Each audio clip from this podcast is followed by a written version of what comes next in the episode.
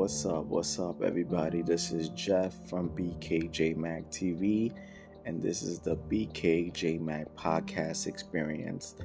And today's episode, episode 18, we're talking about Rap Trap Hip Hop on Trial. This is a new documentary from Hulu, and it exposes the blatant racism, the blatant discrimination of rappers and what rappers have to go through, black and brown rappers have to go through when it comes to lyrics and music um, versus their white counterparts. Now, I think everybody's aware of the situation that's going on in Atlanta with Young Thug and how he's facing all these charges for running a so called alleged criminal enterprise. And basically, they're using his lyrics um, against him as one of their star evidence to try to put him away for a long time with under RICO.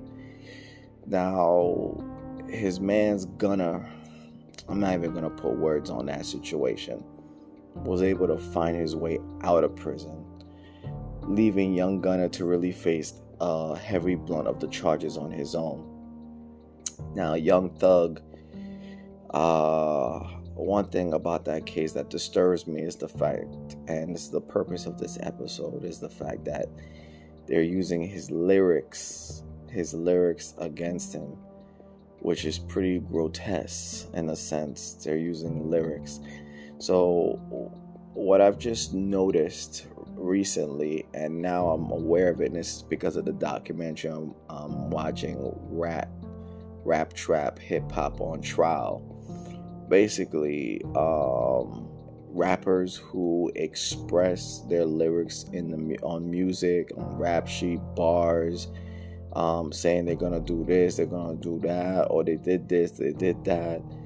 Um, police government officials they're looking at it and they're using it as a way to basically lock these individuals up these black and brown men up. However when their white counterparts do it like uh, um, country singers johnny cash uh, punk rap punk um, metal artists from the un- from the underground say it and they do it um, and their lyrics, nothing happens in them. Not, um, they're not being watched at all. They're not being harassed at all. However, if a black artist do it, like a Snoop Dogg, a Dr. Dre, when or the NWA when they wrote "fuck the police" or such and such, um, they're ready to America is ready to come after them and they're ready to blame rap music for the cause of violence. You know, if the government actually took the time to actually read the lyrics properly and try to understand the lyrics, they would see that the rappers are writing about their lives in a metaphoric way, but their lives, but the lives that, that, that they're living. Some live in the, some of them live in slums, roaches and mice. You know, with the cracker, with the crack selling crack, selling their mama sofas in the back for drugs. You know, there's just there's so much different things, violence you know, neighborhood shootings, all that crazy stuff. They're talking about it in the lyric. They're telling a story about what's going on on the block, and uh, government's not paying attention to that. Instead, they want to come out and prosecute these young black and brown men, you know, who's trying to make an honest living, you know. Meanwhile, while white artists in country music and punk metal they can say the most outlandish stuff and nothing have nothing happens to them. It's almost like a double standard. It's like the criminal justice system. It's like um, you have a, a black brother and a white brother. Um, they both get caught with the same ounce of weed. They both see a judge separately.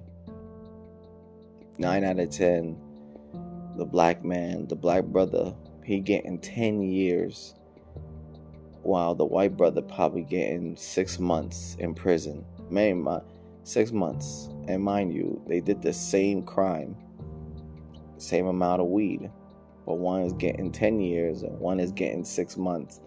And six months most likely will come with um, good behavior, so he not, he don't even have to do it uh, a, a minute a day in prison. While the black brother has to do at least a minimum of five years just be even be considered for parole. So it's like, man, it's just this double standard in America, this blatant level of racism.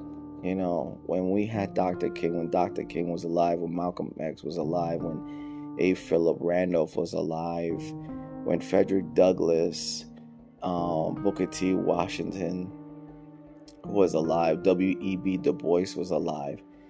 You know, they fought for our struggle. They fought for our independence as black men as black Americans in America.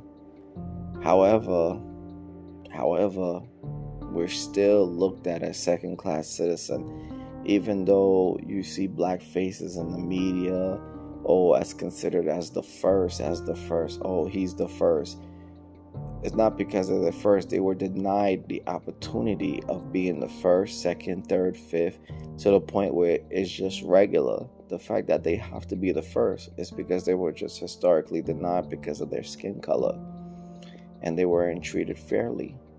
You know, we're still, and to this day now, we're still not treated fairly. We're still not treated equally. I'm a, there are black men out there who are duly educated with bachelor's degrees and master's degrees, and they can't get into corporate America they can't sit on the table of Wall Street. They can't get the high paying jobs because of this malicious, disgusting underground belly of racism being conducted by not all, but certain members of the white community. I don't know what it is. Maybe it's their sick fantasy of watching wanting to watch us be held down I, I don't understand it. I think it's disgusting. They want to see us down in the bottom. And what's worse is they bring in certain certain people of color to so-called saying that they're the first, that they're representing us, and they're really not. They hold, they don't hold our best interests. They don't, they don't do what, what do they do for us? Nothing. And they look at you and they're like, "Oh, I'll make sure I keep you buried." That's the worst. That's called prejudice within our own race. That's the prejudice. So, to be honest, it's like what you see in music and the, the discretion on how blacks are being treated, and when you see in real life, the discrimination of being held back and not being able, not being afforded the same jobs as our white brothers and white sisters out there, to the point when it comes to the criminal justice system where the same we a white brother and a black brother could come up with the do the same crime but they're not getting the same time. Tell me about that. And then you have things like wrestling like WWE who continuously use black tropes you know the stereotypical black tropes and try to put down the black race as opposed to bringing up the black race.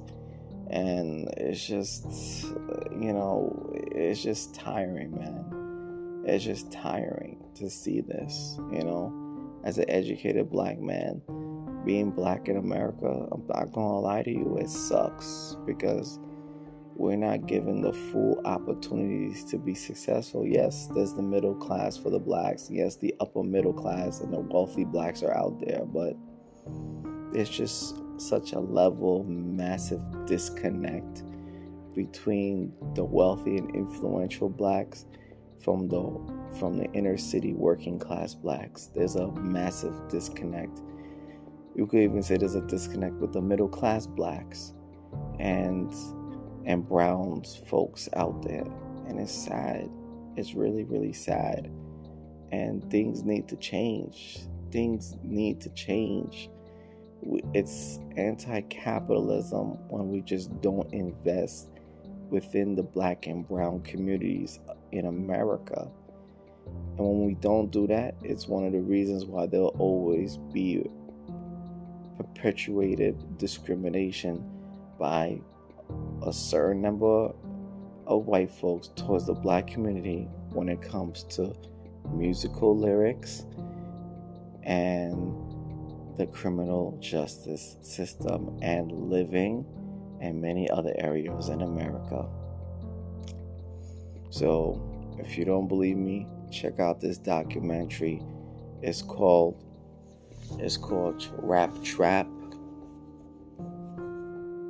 Hold on. It's called Rap Trap Hip Hop on Trial.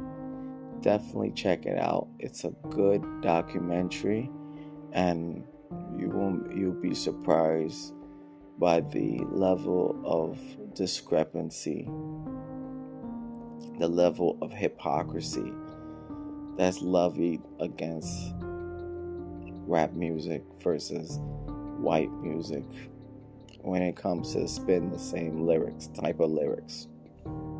It's kind of shocking and it's appalling at the same time. Sometimes, what do you do as a black man in America? What do you do as a brown man in America when the institutions that you look forward to to helping you get success to the next level in life lock you out because of your skin color? What do you do? What do you do when you don't have connections because of your skin color? What do you do? What do you do? That's my take on that. Thank you for listening. Peace, love, always. One.